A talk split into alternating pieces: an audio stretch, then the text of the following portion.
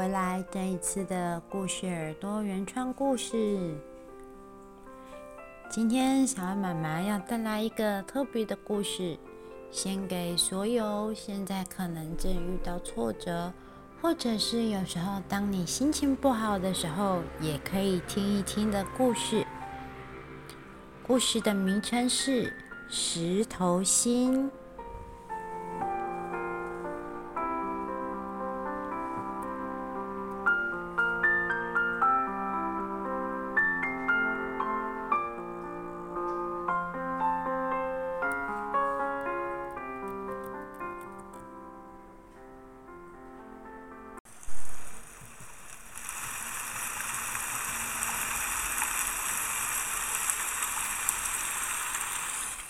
空乌云密布，空气感觉好虚、好沉重。这些都是石头家族们了解的危机讯号。他们一个个绷紧身体，尽力地靠近对方，紧紧地形成一面坚固的壁垒。很快，一颗硕大的雨滴率先掉进了河里。紧接着，大大小小的雨滴稀里哗啦的掉落在石头家族每一个人的身上、头上、肩膀上。虽然被大雨淋得灰头土脸，但是石头们还是挺直身躯，肩并肩和家人们站着，生怕一不小心。就会被湍急的河水搬了家。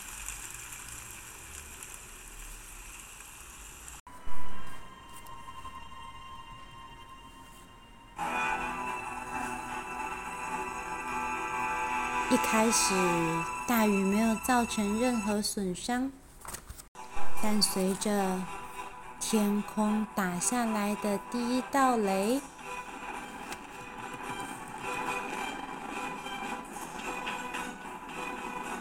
一阵泥巴混合着的大水柱，由上而下冲击着所有的石头的后背。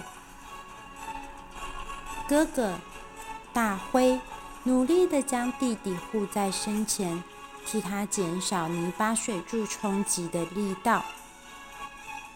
然而，上游的一阵轰鸣声。预告着家族壁垒已经被大水冲破，巨大的石头“哐隆哐隆”开始顺着河道翻腾剥落。混乱之间，大辉被其他石块击中，还来不及重新站起身，爬回家族的壁垒墙上，就被大水推着直冲而下，远离了自己的家乡。湿湿滑滑的泥土包裹着大灰的全身，不仅让他睁不开眼睛，也无法控制自己的方向。颠簸的路程和剧烈的撞击让他全身酸痛。然而，这趟旅程仿佛没有终点，从下午到深夜，不知道过了多久，最终。在一片漆黑里，大灰终于停下。他不知道自己身在何处，但是总觉得是一种柔软、厚实的感觉承托了他，还隐约有什么东西正刮着大灰的皮肤，刺刺痒痒的。还没能想出答案。疲倦的大灰就进入了梦乡。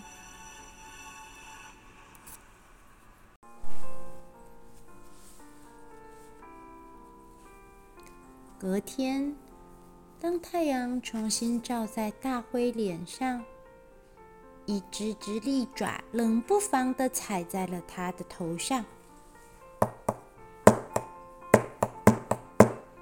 紧接着又是一阵敲打声，大灰紧张的睁开眼睛。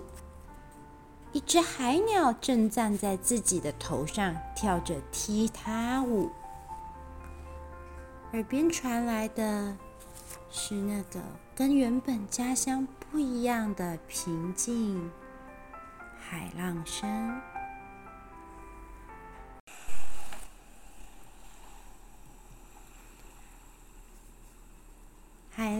广阔又平坦。突然之间，有个声音向着大灰说话：“你是新搬来的吗？”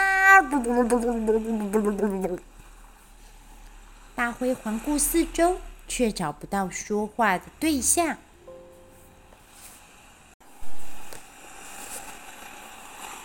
大家伙，我在下面啦！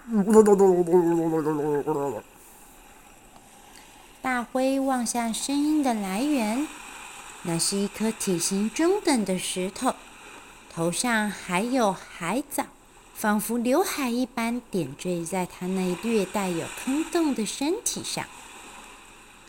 当一阵海浪从他们身边经过，撩起了石头上的海藻，里面露出了一双好奇的大眼睛。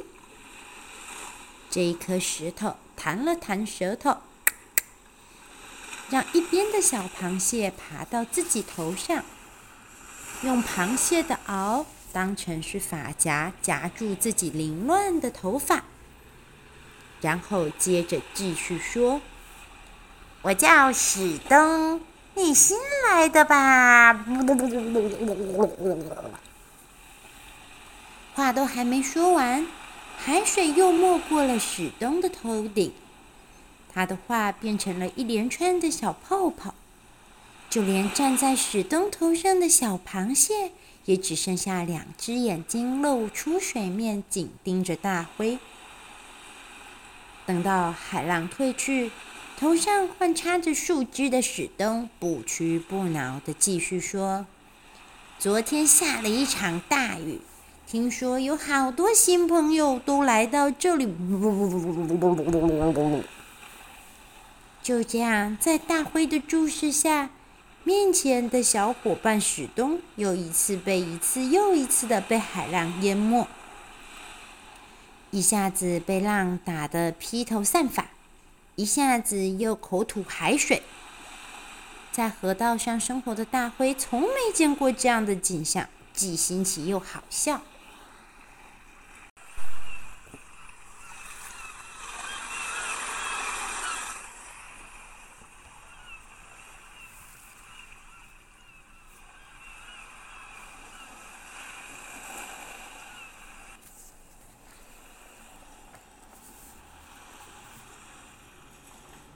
等海浪逐渐后退，大辉终于能听清楚史东说的话。史东告诉大辉，这里是大河下方的出海口，沙滩上有很多奇形怪状的石头，有一些像大辉一样是河流上游冲刷下来的，有一些则是海底生物的沉积，大部分身体都圆滑瘦小。史东向大辉说。你应该是昨天被河道冲下来的吧？这么大，真羡慕你的身高。我那么矮，总是被海浪冲昏头。他还告诉大辉，昨天大雨让海岸的前端加入了很多新朋友，不过呀，没有像大辉这么壮硕的。大辉始终都没有说话，因为。全新的环境让大辉非常的不自在。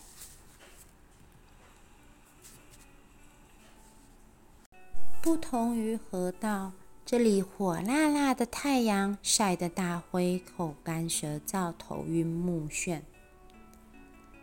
大辉怀念河道两旁高大的树林，能为他遮挡一些阳光。而空气中氤氲的水汽能够让他感觉不那么口渴。大灰闭上眼睛，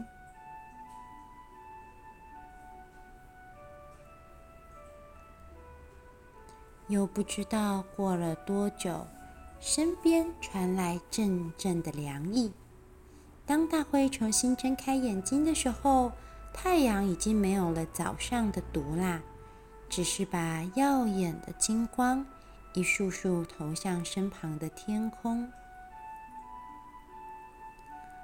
大灰又感觉一阵熟悉的刺痒，低头一看，沙滩上不知道何时出现了好多大大小小的螃蟹，因为大灰壮硕的身躯。在太阳照射的沙滩上，形成一片阴凉。许多螃蟹都聚集在它的影子底下嬉戏。等靠近傍晚，火烫烫的沙滩凉快多了，是螃蟹们出来散步的时候。虽然你不像我会被淹没，但是没了海水的清凉，铁定会被晒得很难受的。阵阵海风吹散了大灰的炙热感。黄昏的沙滩上，有越来越多的螃蟹加入了散步的队伍。海鸟们也此起彼落的在海滩上飞翔或是停留。大灰看着眼前的景象，内心五味杂陈。他既感叹海滩的壮阔澎湃。又很怀念河道的静谧安详。海风的吹拂下，大灰逐渐闭上眼睛，满怀心事的度过了搬家的第二个夜晚。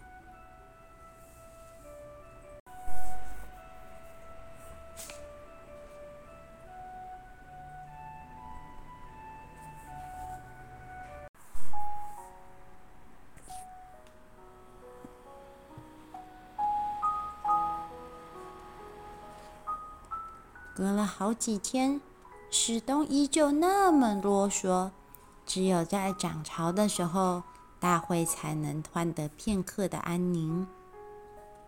中午太阳也毒辣，不过下午的海风非常清凉，大灰也还能适应。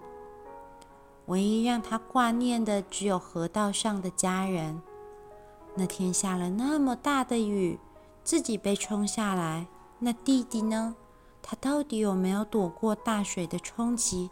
他还好吗？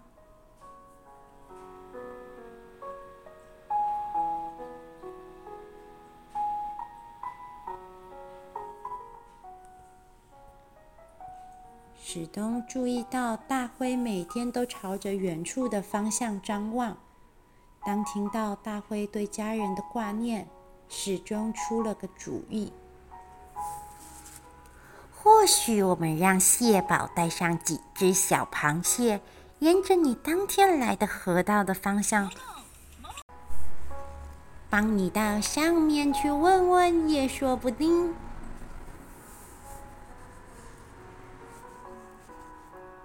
大辉第一次开口向史东道谢，心里也对史东多了一分好感。傍晚时分，史东指挥蟹堡带着螃蟹们爬过一颗又一颗的石头，仔细打听。在当天晚上天黑之前，蟹堡返回了潮间带。他告诉大辉，没有发现小辉的身影，也没有像是大辉描述的那颗石头。一想到弟弟没有在上次的大水中受到伤害，还留在家族壁垒当中，大灰松了一口气。一旁的史东和螃蟹们也安慰大灰：“哎呀，你别担心嘛，我让蟹宝每天都帮你去上面看看，不就知道啦？如果他来了，也能跟你作伴呐。”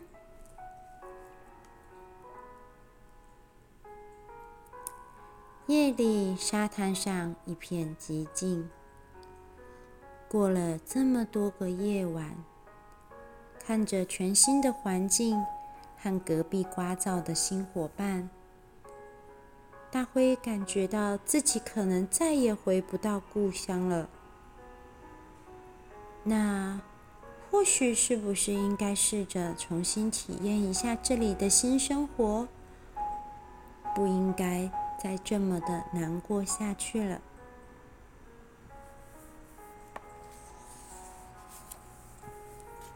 因此，当隔天史东的刘海一如往常被海浪拍成是大背头的时候，大辉也试着和蟹堡开怀大笑。史东被大辉这么一笑，他也开始指着大辉的头顶说：“你这颗光秃秃的大秃头太晒了，我已经想好要怎么帮你做一个全新的海。”滩度假造型，史东让海鸟妈妈帮忙带回了许多的枯草和树枝，用枯草和树枝在大灰的头顶上做成了一顶大草帽，既遮阳又美观。为了回应史东的好意，大辉在傍晚的时间请蟹堡还有螃蟹大军。帮忙将更多的沙土推到史东身旁，把沙地垫高。如此一来，即便海浪拍过来，大辉头呃史东头发的造型也能够保留完整。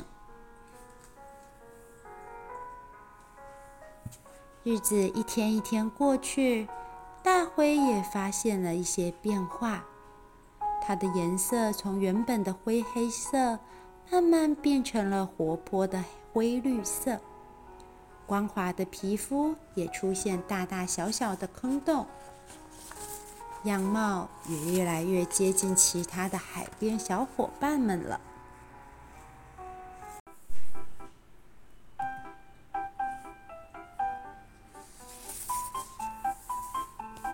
每天早晨，早上会有海鸟妈妈带来的晨间新闻。下午则有螃蟹大军到处播放海滩大小事，还还有这些新朋友的陪伴，大辉的新生活总算重新开始。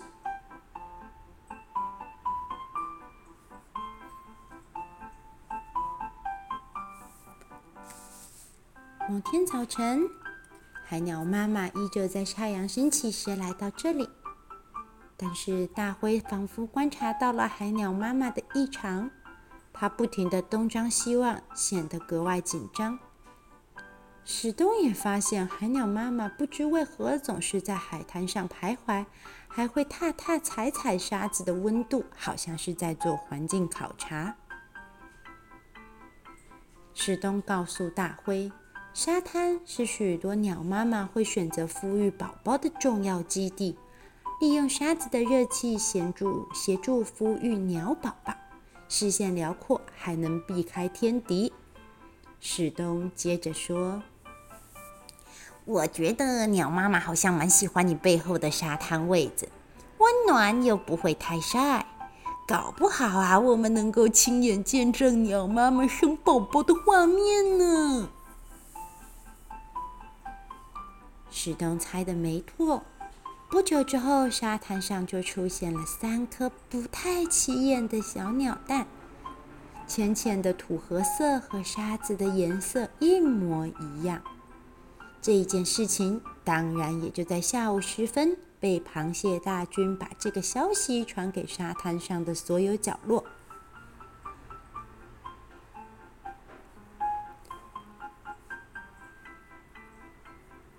从今天起，大灰和史东有了全新的使命。为了让鸟蛋不受强光曝晒，他们在烈日之下挺直腰杆，替他们小鸟蛋们遮阳。螃蟹大军的新任务，则是在鸟妈妈出去觅食的时候，充当小鸟蛋宝宝们的贴身保镖。他们会手牵着手，形成一圈防护网。大家齐心协力，呵护着沙滩上出现的小小生命。不久后，落日余晖下，沙滩上出现了不同以往的活力和嘈杂。早上，鸟妈妈来到大灰身边时，身边还多了几只小跟班，也硬是要挤在大灰的海滩帽上探头探脑。挤不上的鸟宝宝们。也会抢着蹲在史东的头上。现在史东的头上不仅有了刘海，还有毛茸茸的小帽子。鸟妈妈会悠闲地站在大灰头上，俯瞰整个沙滩，守护着孩子们的安全。而等到天色渐暗，鸟宝宝们会七嘴八舌地向大家说晚安。大灰叔叔晚安，螃蟹叔叔阿姨们晚安。大灰叔叔，明天我要站你头上，哎，明天换我了才对。看着鸟宝宝们朝着自己挥手离去的背影，大灰想开口说些什么，果然聒噪的史东就已经在一旁喊起来。喂，你们忘记和我说晚安啦！喜东叔叔可是会伤心的哟。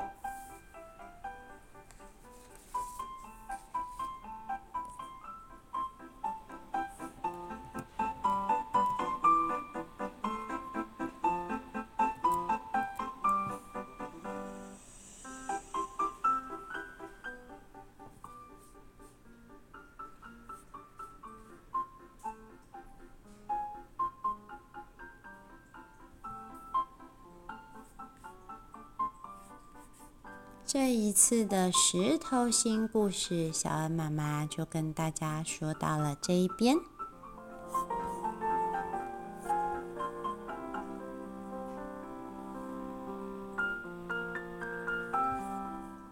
在故事里，你听到了什么呢？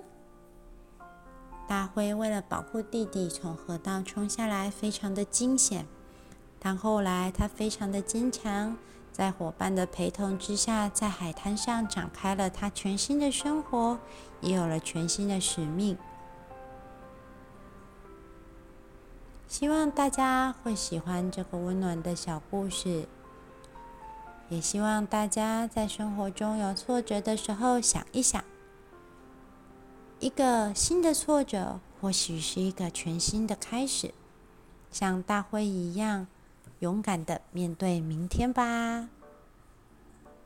那么，故事耳朵，我们就下次再见喽，拜拜。